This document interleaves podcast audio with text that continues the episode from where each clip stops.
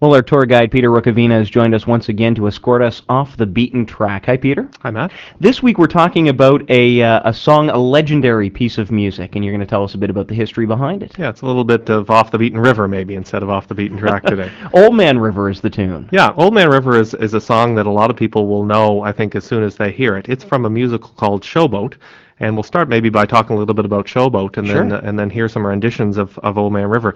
Uh, Showboat actually started off life as a novel back in 1926. A woman named Edna Ferber. Uh, she was from Kalamazoo, Michigan, of all places, uh, not necessarily from the deep south as you might imagine. Apparently, she wrote uh, a considerable part of the novel in France, of all places. Is too, that so- right? after spending some time on riverboats on the Mississippi. Uh, she wrote the book in 1926. She had actually won a Pulitzer Prize back in 1924 for a novel called So Big. So she had some renown, uh, but this was really her, her big break as a novel, became quite popular. And uh, it follows the life of a woman named Magnolia. She was daughter of a captain of a riverboat called the Cotton Blossom. She marries a gambler whose name is Gaylord Ravenel. Wonderful names. Uh, as a result of uh, his gambling, they, they end up separating. Magnolia moves to Chicago, where she takes up a life uh, uh, of musical comedy. Uh, they actually have a daughter before or so after they separate. Uh, the daughter ends up becoming estranged from the mother. Uh, she follows her mother into show business nonetheless. Uh, and then many years later, the show closes with Magnolia and Gaylord and the daughter all sort of having a, a happy family reunion when the daughter's an international musical star and the parents go to see her play. So Happy ending. yeah, exactly. Woven throughout this this uh, plot, this somewhat complicated plot, is a subplot which talks about racial issues on the Mississippi uh, River. The black riverboat workers. Uh, there's a there's a, another subplot. Uh, Magnolia's best friend, a woman named Julia Laverne.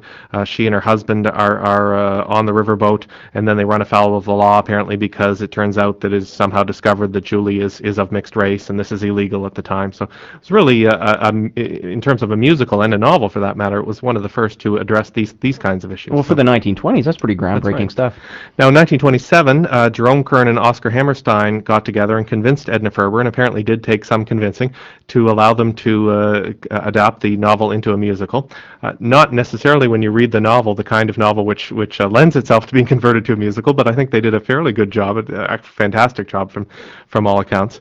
Uh, it was groundbreaking in its own way, not only because of the content, because it was really the first musical that had a plot per se, and music that tied into the plot, and it really gave structure to musical theater, which had up until that point been uh, relatively free form vaudeville. Uh, it's seen as being really the the uh, the father of, of American musical theater in terms of a production.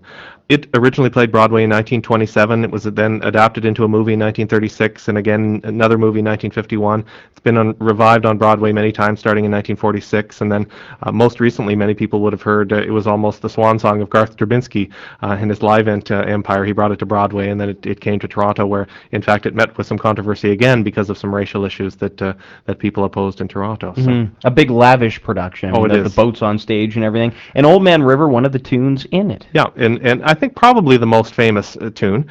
Uh, it's sung by Joe, one of the riverboat workers. It's sung actually several times throughout the musical and, and, and uh, at the finale. Uh, Edna Ferber, who wrote the original novel, uh, said in her autobiography, quite a nice quote actually, she says, Jerome Kern appeared at my apartment late one afternoon with a strange look of quiet exultation in his eyes. He sat down at the piano. He didn't play the piano particularly well, and his singing voice, though true, was negligible. He played and sang Old Man River. The music mounted, mounted, and I give you my word, my hair stood on end. The tears came to my eyes. I breathed like a heroine in a melodrama. This was great music. This was music that would outlast Jerome Kern's day and mine. I have never heard it since without that emotional surge. When Showboat was revived at the Casino Theater in New York just four years after its original production at the Ziegfeld, I saw a New York first night audience, after Paul Robeson singing of Old Man River, shout and cheer and behave generally as I've never seen an audience behave in any theater in all my years of playgoing. That makes my hair stand on end just reading that because it is it is a wonderful piece of music. It is, and Paul Robeson, she mentioned uh, in, her, in her autobiography there, Paul Robeson is really the, the singer most closely associated with the song. He played Joe in the original Broadway production and then again in the, in the 1936 movie. What a voice on this fellow. Just a Holy smokes. fantastic baritone voice. Uh, he actually went on to have uh, quite quite a life of his own, separate and apart from, from musical theater. He had been a, a football uh star at Rutgers before his musical and, and acting career. He went on to a, a life of renown as a political activist. He was blacklisted after the war. Uh, quite a, a uh, black rights activist, anti-fascist activist. Uh, appeared in Spain. Uh, couldn't travel internationally. His passport was revoked at some point, uh, many points actually throughout his career. Uh, the original 1927 lyrics, in fact, he ended up changing. They originally uh, sang, I gets weary and sick of trying, I'm tired of living and scared of dying. He actually revised that sometime later to, to sing, I keeps laughing instead of crying, I must keep fighting until I'm dying. So I think he's he's known for that as well. He's known really for, for a, a different approach to uh, to musical theater as well. So uh, he's the one most closely associated with Absolutely, the, uh, but with other the, people have done this song. Yeah, everyone I think who, who's ever sung has done it. Bing Crosby, Frank Sinatra, Maynard Ferguson. Uh, it's really the kind of song which which attracts people, and and I've brought a couple of uh, renditions, Canadian renditions of it, uh, in fact, uh, with me today. Back in 1990, June 1st, 1990, I was program director at a small radio station in Ontario, uh, a radio station called Trent Radio. Uh, we organized an evening of performances by local musicians at the Market Hall in downtown Peterborough, and one of the performers was a man named Curtis Dreger. Listeners might remember we talked about him back in the fall a little bit. Uh, he's a former frontman of a, a somewhat infamous band, uh, Toronto band called the Seedies. Uh, he was partners with uh, a man named Doug Cameron, who Baha'i people might know. He's quite a, a famous Baha'i. Yes. Um, here's a little bit of, of his performance from that night. It was recorded live and originally broadcast on, on Trent Radio. Here's Curtis singing Old Man River. You got any sounds of rushing water there, John, on your uh, sound sampler? No?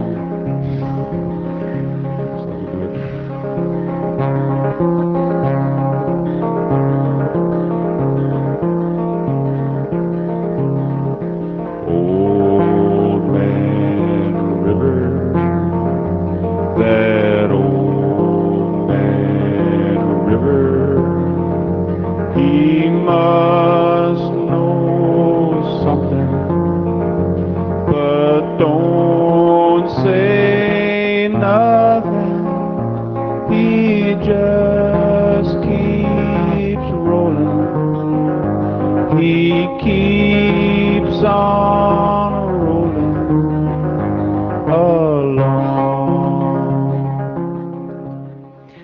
Curtis Dreger there. You don't often hear Old Man River done with an acoustic guitar, but that works. No, That no, does it works very well. That's probably the most minimalist you can do Old Man River with, un- unless you do it a cappella. So. Yeah. And you have a, a new artist, or not a new artist, but a new recording by a Canadian artist. Yeah. Toronto artist Jane Siberry, uh, probably known to people mostly for her album Manoir Color. Uh, Mimi on the Beach uh, was a, a famous song of hers that uh, that was on the pop charts for a while, probably about 10, 12 years ago. Uh, in recent years, she's actually been managing her career mostly from her website. Uh, she has a, a record company that she owns and controls called Sheeba Records. Her website is www.sheeba.ca, and uh, she's been recording and releasing recordings and selling them on her website. And she's uh, come out with an album which is actually not due to be released until September, but she's been selling advance copies on her website. It's called Hush, and it's an album of uh, Celtic and American spirituals. And and on Hush, she does a rendition of Old Man River, which starts off pretty well as minimally as Curtis, and then gets a little more orchestrated as thing goes in. Mm-hmm. Well, it is a classic piece of music, Peter, and I didn't know all this stuff about it, so I appreciate you coming in and telling us. And we're going to hear Jane Siberry now. Thanks very much. Thank you. Here we all work along the Mississippi. Here we all work while the white folk play. Pulling them bows from the dawn till sunset. Getting no rest till the judgment day.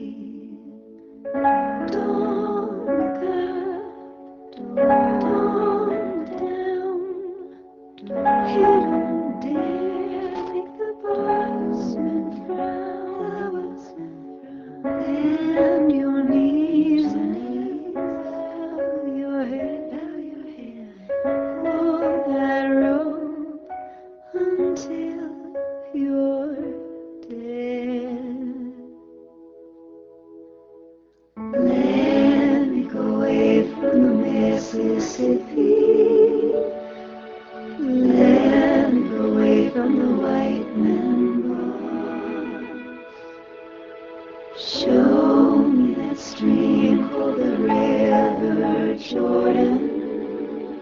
The old stream that I long to cross. Man that old man. He don't say nothing, but he must know just keeps